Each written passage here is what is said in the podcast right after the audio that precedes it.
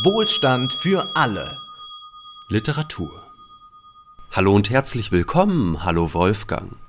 Hallo Ole, es ist vollbracht. 1500 Seiten Lektüre liegen hinter uns, denn heute sprechen wir über Atlas Shrugged von Ayn Rand oder wie es auch in der deutschen Übersetzung heißt Atlas wirft die Welt ab oder Wer ist John Galt oder wie es hier in unserer Übersetzung heißt Der freie Mensch. Also wir sprechen über einen Roman von Ayn Rand, der sicherlich als einer der einflussreichsten des 20. Jahrhunderts angesehen werden kann, zumindest für ein bestimmtes politisches Spektrum. In Deutschland ist dieser Roman gar nicht so sehr bekannt, das merkt man auch immer, dass dann gerade äh, gar nicht eine aktuelle Ausgabe verfügbar ist. Hier gibt es aber jetzt eine neue, also übersetzt von Michael und Thomas Görden. Diese Übersetzung äh, haben wir gelesen und äh, ja, wie ist es dir ergangen? Ja, es war hart. Also äh, ich hatte mich ja auf wirklich harte ein, anderthalb Monate eingestellt, ähm, aber es war doch noch mal ein Ticken schlimmer als mit The Fountainhead, fand ich, weil ja. Atlas Shrugged noch mal deutlich länger und deutlich äh, langatmiger und deutlich redundanter ist. Ja, ich war auch erstaunt darüber, wie oft man einen Gedanken wiederholen kann, aber es geht offenbar. Aber zu dieser Struktur müssen wir gleich kommen, denn ich glaube, die ist ganz, ganz entscheidend äh, für all das, was uns auch politisch äh, gerade jetzt so umweht. Und ich muss sagen, dieser Roman hat mir auch den Dezember jetzt verhagelt. Äh, dass ich diese 1500 Seiten äh, lesen musste, machte mein Leben nicht besser. Und dennoch bin ich jetzt sehr froh, äh, dass wir darüber sprechen können, denn ich würde schon festhalten wollen, wir haben es hier mit einem äh, Text zu tun, der so ein Diskursbegründer ist. Also das ist ein Text, von dem ganz viel sich ableiten lässt, von dem ganz viel ausgeht. Und deswegen ist dieser Text äh, sehr wichtig, dass wir ihn gerade da besprechen, wo wir über Wirtschaft sprechen, denn es ist ein Wirtschaftsroman. Vielleicht äh, kannst du den kühnen Versuch unternehmen, uns kurz zu umreißen, worum es da geht. Ja, das wird heute äh, sicherlich ein Rant über ein Rant, aber ich kann dir trotzdem noch ganz kurz zustimmen. Ich glaube, es ist wirklich ein Schlüsselroman und zwar nicht so, wie man das normalerweise versteht im Begriff Schlüsselroman, sondern es ist ein Roman, der uns ganz viel ideologisch aufschlüsselt. Äh, hm. Es äh, ist in der amerikanischen Rechten ein unglaublich wichtiger Bezugspunkt. Also die Republikaner lieben den Roman. Wir würde ich sagen, finden hier aber auch die Ideologie einiger Spinner aus dem Springerhaus wieder. Wir finden die Goldbugs wieder, die weg vom staatlichen Geld wollen und nur Gold. Und auch die Anhänger von Privatstädten kommen auf ihre Kosten. Also hier steckt unfassbar viel drin.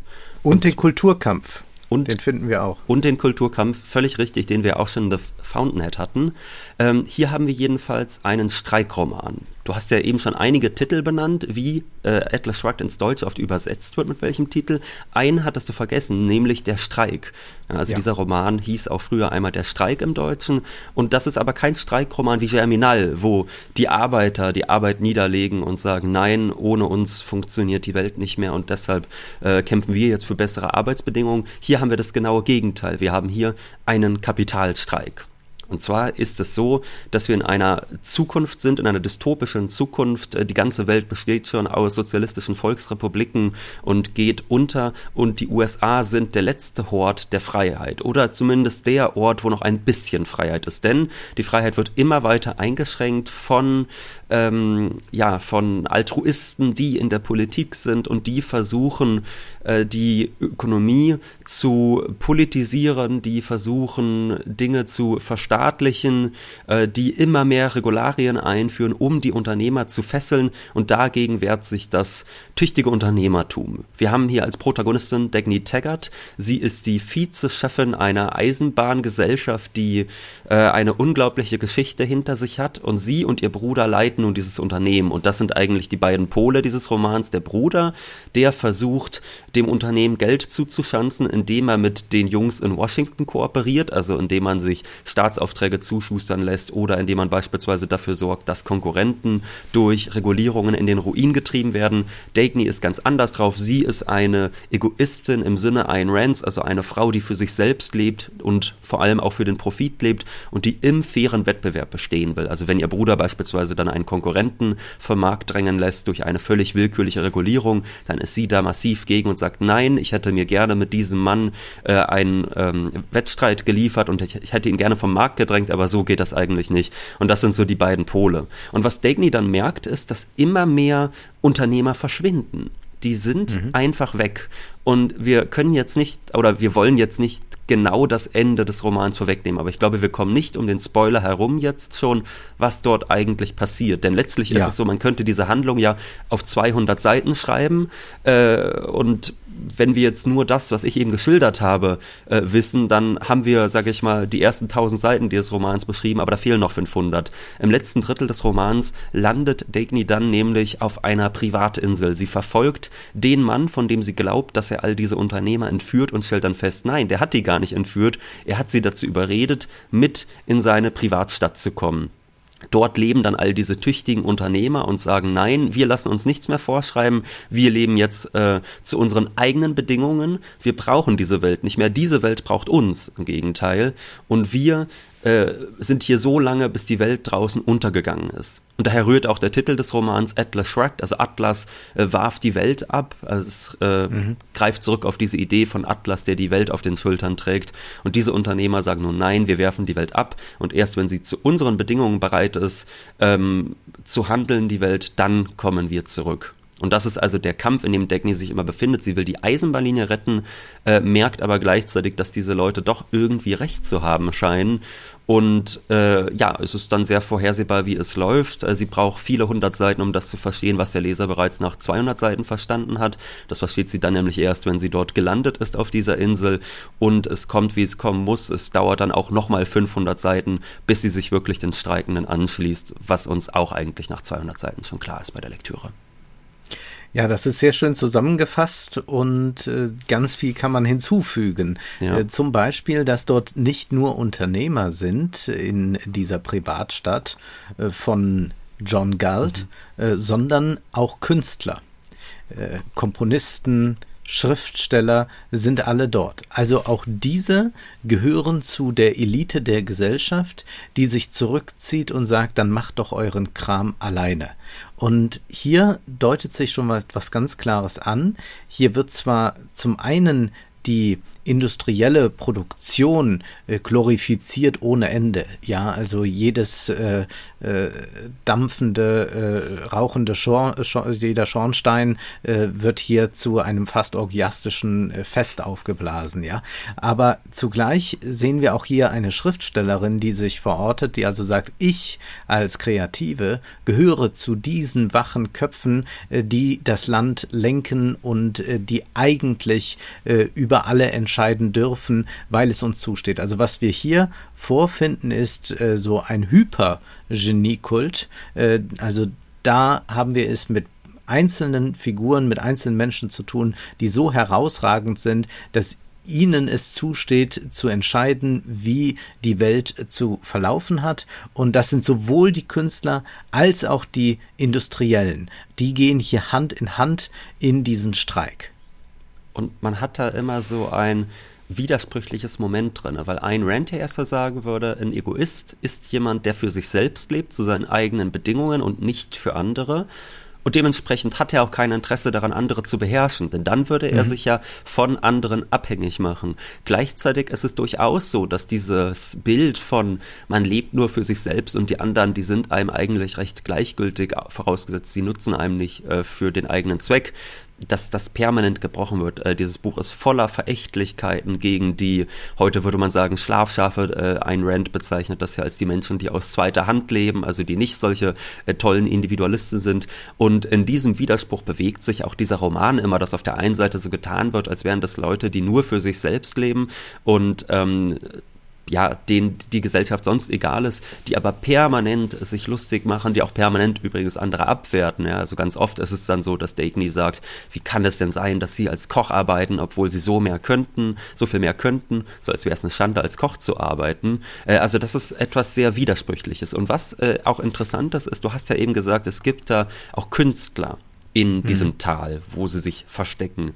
Und das Lustige ist, dass sie dort tatsächlich auf ihren Lieblingskomponisten trifft, der schon vor langer Zeit geflohen ist aus der Welt und dass sie von ihm so einen großen Sermon gehalten bekommt über die Kunst und wie Kunst wirklich großartig ist. Und man liest das und denkt sich die ganze Zeit, ja, schön, nichts davon trifft auf diesen Roman zu, denn dieser Roman ist hundsmiserabel. Ich äh, finde, wir sollten mal eine Passage direkt am Anfang jetzt lesen, damit die Community in den Genuss kommt, Wolfgang. Dass wir wirklich ja. mal so einen Dialog hier lesen.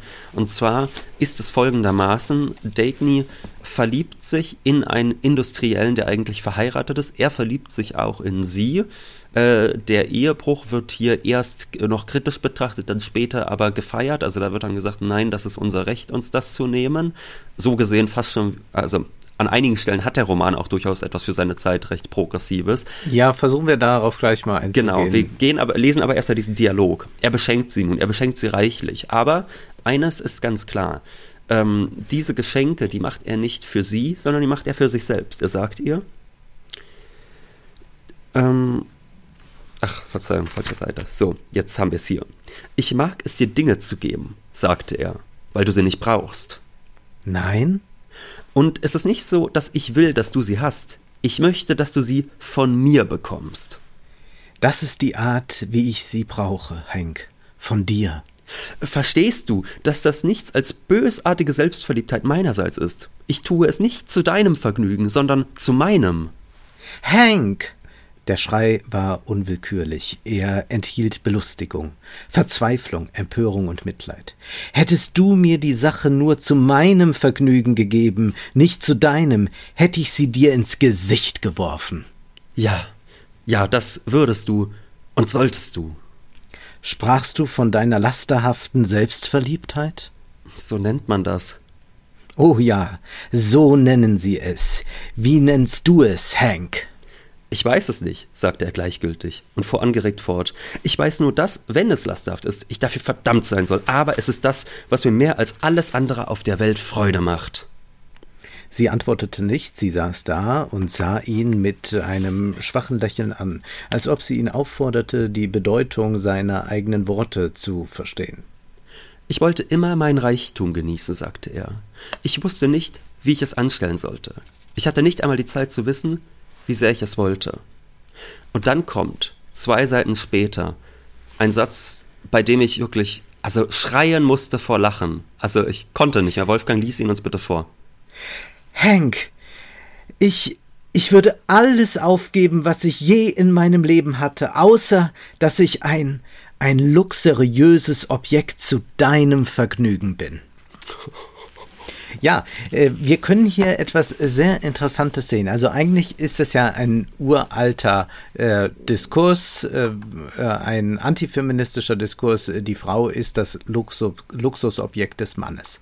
Aber wir haben es ja hier mit einer besonderen Frau deshalb zu tun, weil sie eine Eisenbahnlinie leitet, weil sie enorme unternehmerische Qualitäten hat und alle Männer um sie herum, inklusive ihrem Bruder, in den Senkel stellt und entscheidet, wie eigentlich alles zu laufen hat. Sie ist also ein Girlboss avant la lettre. Mhm. Sie ist äh, hoch emanzipiert und zugleich aber gibt es etwas, was äh, bei Ayn Rand immer wieder durchkommt in, die, in den Dialogen.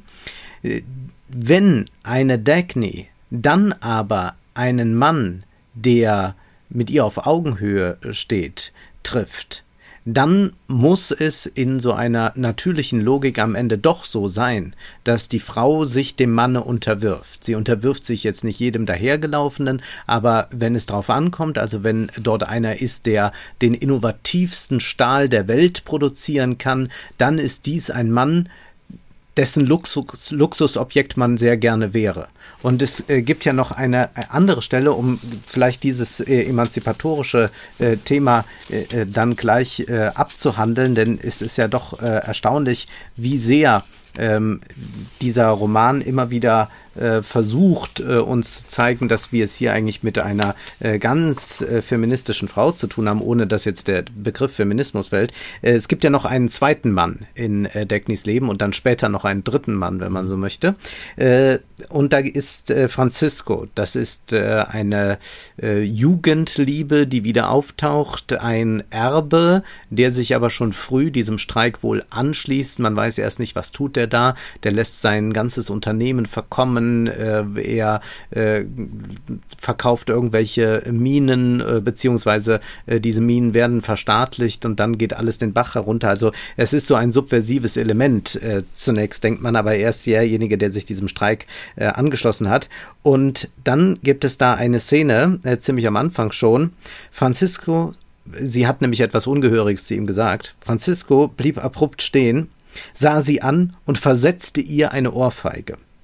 Was sie empfand, war der Blitzschlag eines neuen Gefühls. Der Boden unter ihr schien zu beben. Sie wusste, dass sie jeden anderen umgebracht hätte, der es gewagt hätte, sie zu schlagen. Sie spürte die wilde Wut, die ihr die Kraft dazu gegeben hätte, und ein genauso wildes Vergnügen daran, dass Francisco es getan hatte. Lustvoll spürte sie den dumpfen, heißen Schmerz auf ihrer Wange und schmeckte das Blut in ihrem Mundwinkel. Sie empfand Freude dabei, dass sie genau verstand, warum er sie geschlagen hatte, sein Motiv und ihr Vergnügen daran. Also wir sehen hier im höchsten Maße also eine, eine Perversion, die hier stattfindet, dass also das äh, Schlagen einer Frau von der Frau selbst äh, als äh, Gnade angesehen wird, dass sie jetzt ähm, äh, erst dadurch erkennt, äh, wie großartig er ist und er aber auch weiß, wie großartig sie ist, weil er weiß, dass sie so empfinden wird. Also das ist äh, doch im äh, hohen Maße pervers. Das war nur der Teaser. Im Verlauf der mehr als 100-minütigen Episode sprechen wir des Weiteren darüber, welchen Einfluss Ayn Rand auf Unternehmer wie Elon Musk hatte. Wir sprechen darüber, wie verquer ihr Geschichtsbild ist, demzufolge die USA nur ein Produkt von Rationalität und nicht von Gewalt sind, womit sie eigentlich die ganze Gewaltgeschichte gegen Indigene und auch gegen Sklaven wegleugnet. Und wir diskutieren meine private Verschwörungstheorie über diese Autoren. Mehr könnt ihr hinter der Paywall hören bei Steady und Patreon. Vielen Dank für eure Unterstützung und fröhliche Weihnachten.